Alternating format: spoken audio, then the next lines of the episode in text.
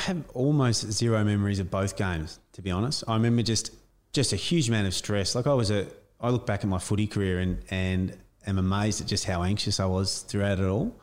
Um, and so leading into those games, um, just wildly nervous about what a big opportunity it was and, and what a potential loss would mean. Um,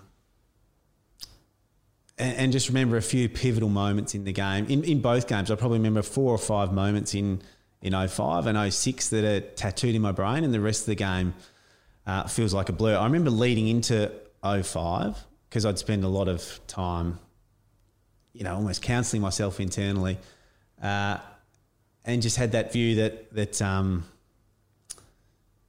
you know when you, you're preparing for a, a, big event against other people, that's a, a stressful event. Uh, coming back to the story that if you're trying to outrun a bear that's trying to eat you and your mate, you don't have to outrun the bear, you've just got to outrun your mate.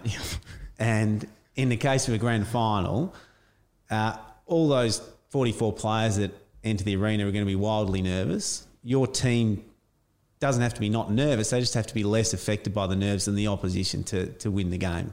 And um, and that's how I viewed it. In that way, the nerves don't fester and feed on themselves and grow into meaning something more than they are. Um, so you know, spent a bit of time during that week just trying to get my head around um, just tolerating those nerves and anxieties for, for what was such a, a huge event for a professional athlete. What were some of those mechanisms, I suppose, to because this is probably, and again, I wasn't there, so I can't comment, but these are the times before, I suppose, mindfulness and, you know, you had a mindfulness coach at the club. How were you training yourself to do this at that stage? I was just using other aspects of my life and creating analogies for what was coming up. So, um, you know, that was one piece of it re the nerves. The other piece was, funnily enough, around skateboarding.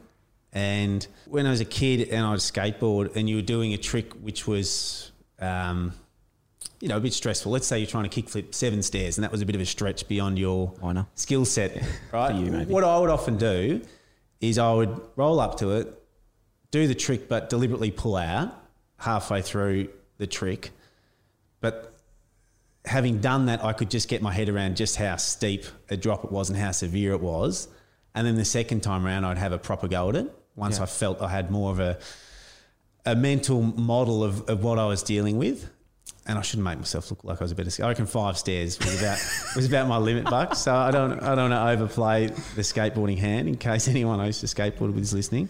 So so that that was what I would do. But on the occasion when I'd go to an anxiety provoking trick and have a proper crack at it the first time, I was probably more likely to land it than doing the routine of, of practicing it through and then really attempting it on the second time around. Yes. So that was the main idea floating around in my head in 05 um, that I just wanted to um, have a proper crack at it the first time around and not treat it as a test run and then say, oh, well, now I know what that's like. I'll have a proper crack at it next time. There was that. Thanks for listening to another Producy podcast. If you enjoyed the show, that'd be a massive help if you could like, follow, rate, subscribe, tap the bell, leave a review, or even share with one of your friends, or you could do them all.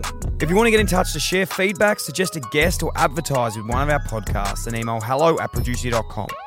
Thanks for tuning in, IllyXX.